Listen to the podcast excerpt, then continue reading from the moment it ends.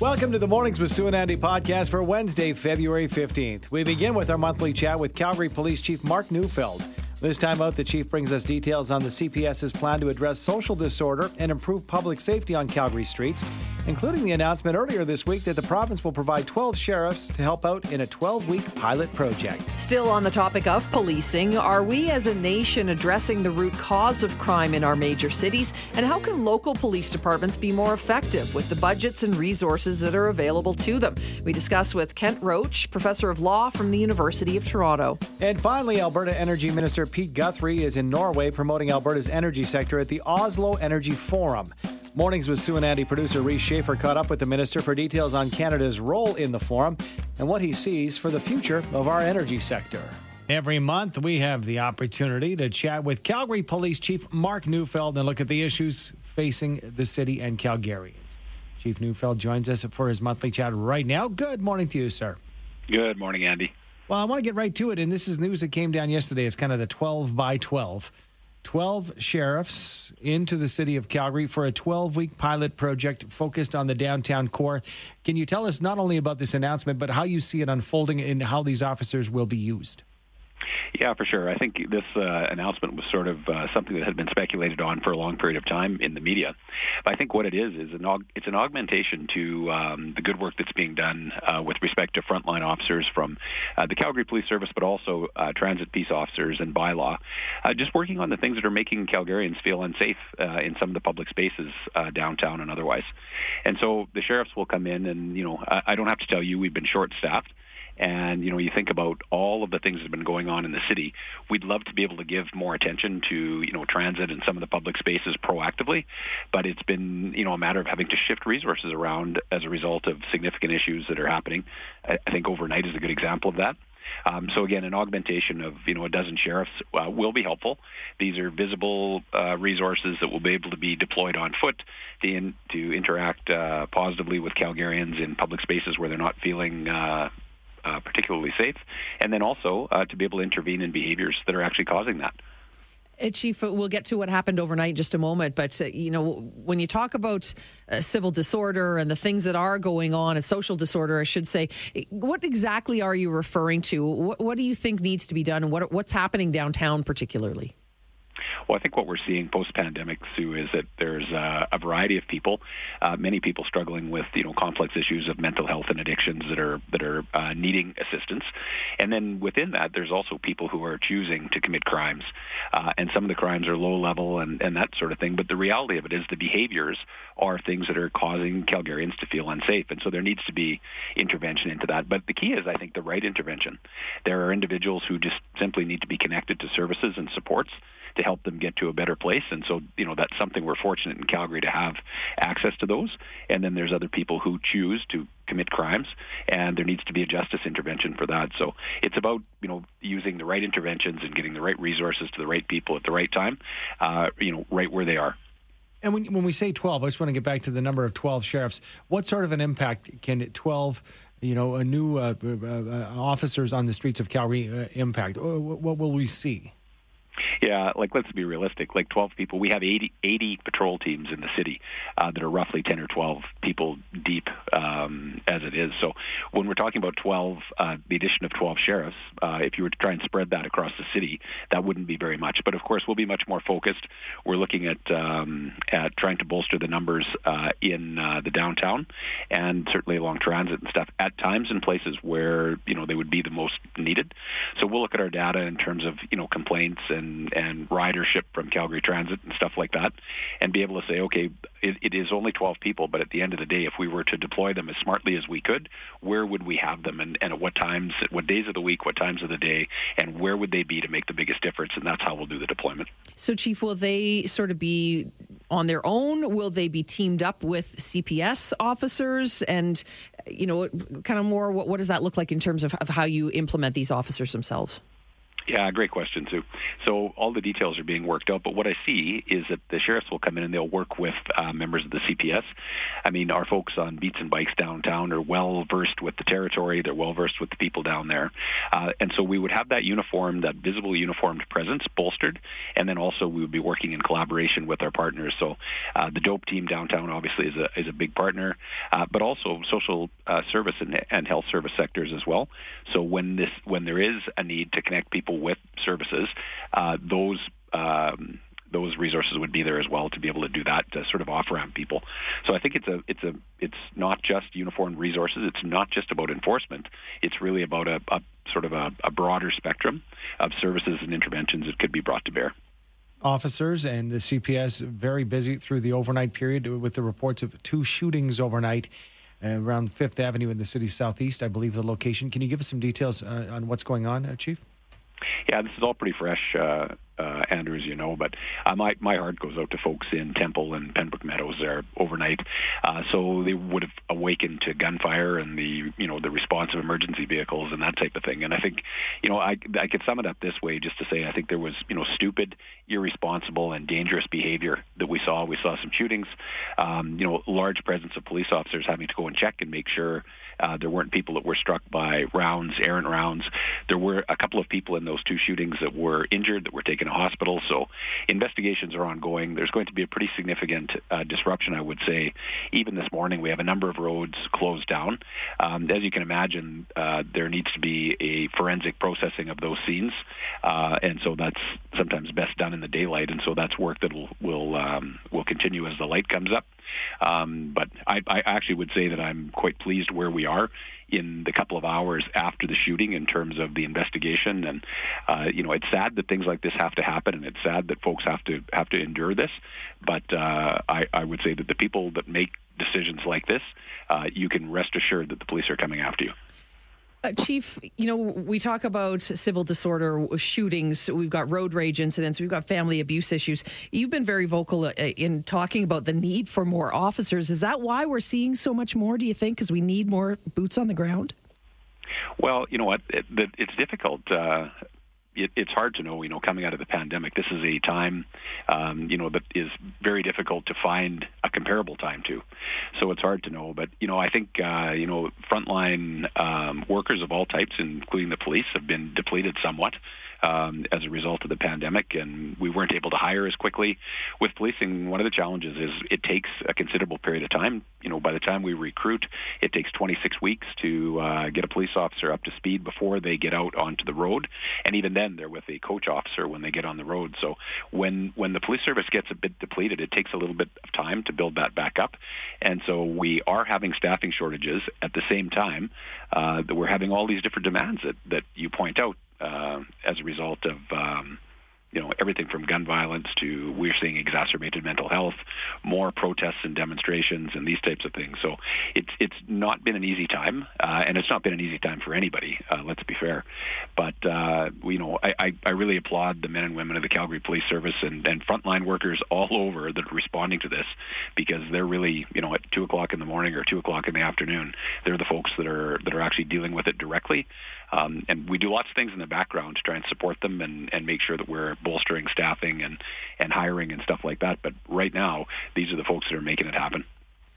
Chief, thanks for your time this morning. We appreciate your monthly visit with us. Yeah, thanks so much, you guys. Have a great day. You too. That is Calgary Police Chief Mark Neufeld. Are Canadian police forces addressing the root cause of crime, or does more need to be done to ensure police officers are serving the public interest and keeping Canadians safe on city streets? Joining us to talk about it is Kent Roach, professor of law at the University of Toronto and author of the paper Canadian Policing Why and How It Must Change. Good morning to you, Professor Roach. Thanks so much for joining us. Good morning interesting because we had a chat with our, it's a, happened to be our regular chat with our Calgary police chief this morning and talking about a new provincial pilot project that will add 12 sheriffs to Calgary's downtown core to try and keep civil disobedience in check and try and work on some of the problems downtown. But does it seem like, from your perspective, maybe the current state of policing in Canada just needs an overhaul from top to bottom?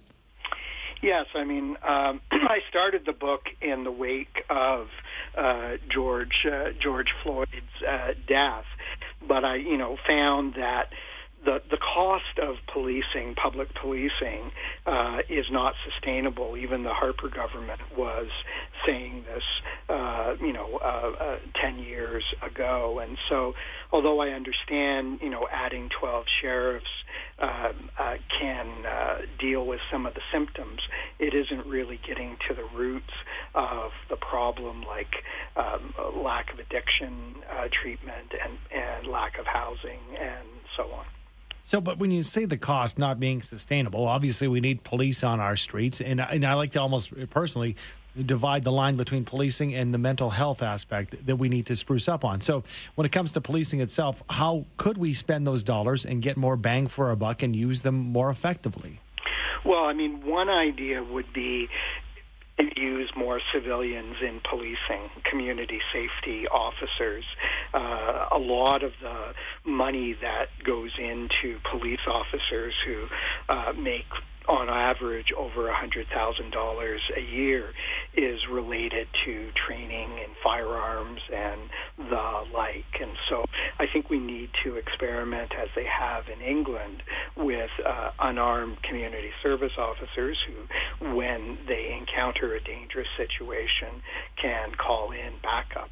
I think we also need to look at whether funding community groups and even funding private security can be more uh, efficient. So in in uh, in, so there are lots of different alternatives.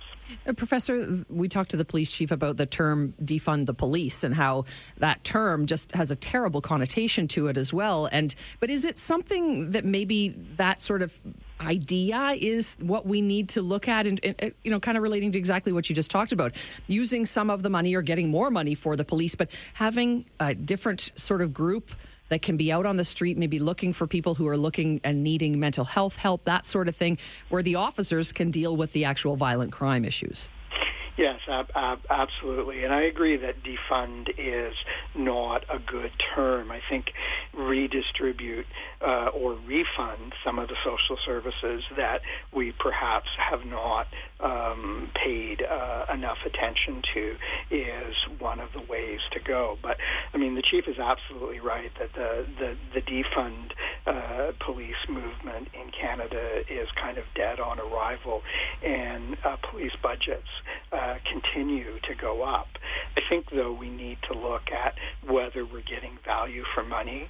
Are we evaluating what the police do and comparing it to other programs? So you know, the book isn't about a blueprint because I think it really depends on each community, and I think you need a trial and error. You won't know if you've uh, done errors unless you collect the necessary statistics and evaluate. And so, uh, I, I, I certainly, you know, as a citizen, want the police to be there 24/7, uh, including when necessary an armed presence.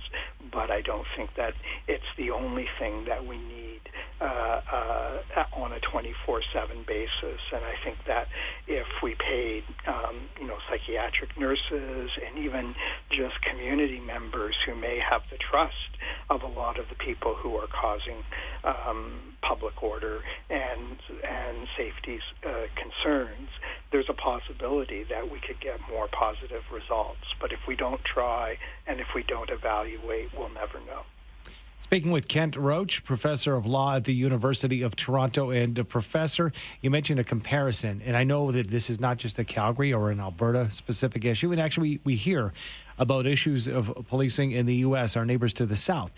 Can we draw from another country, somewhere else on the globe that has uh, has got it right? Can can we take some lessons from another country? Yeah, I mean, I think that the UK has a lot to offer. You got to remember, historically, the Canadian police were not formed like uh, Peel's Bobbies in London. They were really paramilitary, whether it was the RCMP or even for a time the Alberta Provincial Police. So uh, in England, they have experimented, as I said, with community safety officers, and they've also invested a lot more money than Canada has in uh, educating uh, police officers and continually evaluating uh, their role and programs that they may be part of, uh, but not necessarily the lead. In in Canada, the the Edmonton uh, police chief has been involved with some of these experiments, but I think we we lag behind uh, England, and it's a jurisdiction that is uh, relatively similar to us in other regards. On that note, Professor, a couple of people texting in and saying, well, I'd like to see this guy go into the streets and deal with wild drug addicts without a weapon, but it's been being done in the UK for decades. So, what is the difference? Well, I mean, I think that the difference is as I said, to to try new programs. And you know, my daughter is a mental health nurse, and I definitely don't want to see her confronted by people with knives and weapons. But I also know that every day uh, she uses her words to talk down people who have a potential for violence. So I think you know there's been a lot of experimenting with pairing uh, mental health nurses and police officers, and uh, uh, you know police officers need to be there uh, for backup if there is a, a, a knife uh, or some other weapon involved. But if we don't try alternatives, we're not going to know mm-hmm. whether they work or mm-hmm. perhaps they don't work excuse the, the, the, term blow up, but is this something that we can implement changes and uh, see some, some, some effective results, or is this something that we do have to blow up the whole force and, and kind of start from scratch? Well, I mean, I'm not sure you need to blow up the whole force because I think most people recognize there's a need for a 24/7 uh, uh, police uh, response. But I think what you do need is more uh, pilot projects. I, I gather this project is going to go for 12 weeks. I'm, I'm not sure that's long enough, but um, I'm also not sure whether there is going to be uh, an evaluation or a comparison of, you know, maybe the uh, uh, Bear Clan or some other community group. You you could have them working in one district and have the sheriffs working in another and compare results.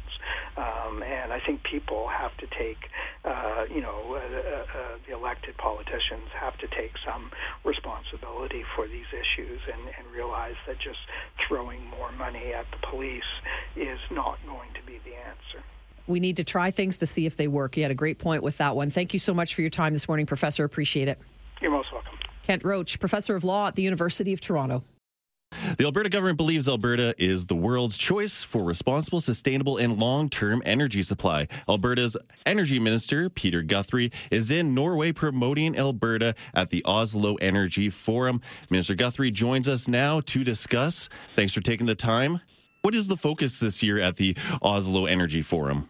I would say two things security, obviously, with uh, geopolitical events uh, that have taken place. Uh, uh, pandemic as well as uh, Russia's invasion of Ukraine. Mm-hmm. Uh, these are uh, two elements that have uh, really highlighted the importance of reliable and responsible and affordable um, uh, energy, and then also energy transition mm-hmm. and evolution of, of, the industry. Those are kind of the, the two key factors. We're seeing the world uh, here at, at these meetings, and, and they know very little about uh, the kind of work that uh, Canada and Alberta is doing. I think as a, a really good example is we just finished up uh, a meeting here with uh, the World Bank, and uh, they wanted to know about uh, what we were doing with uh, methane reductions. Mm-hmm. And so they were very surprised uh, to hear that uh, we've uh, already hit the 44% reduction in, in methane. Um, with a goal of having 45% by 2025. So we're going to blow that out of the water. Uh, they were quite pleased about that. And then to hear about uh, uh, our CCS uh, progress, that we have two operational uh, carbon capture um, units in the province right now. We've sequestered more than 10 tons of carbon dioxide thus far with 25 hub proposals out right now for conceptual design. Uh, those were a couple of uh, big elements, uh, but also that uh, Alberta has the fastest growing renewable sector in all of Canada. And uh, there's also quite a bit of interest in uh, Alberta's Indigenous Opportunity Corporations. So we know carbon capture kind of important technology right now in Alberta. On the world stage, is this something that you're seeing um, interest in from Alberta's point of view, trying to get our expertise on carbon capture? That's exactly right. Yeah, there's there's a lot of interest uh, in this worldwide, uh, from uh, industry, from governments, from financial institutions.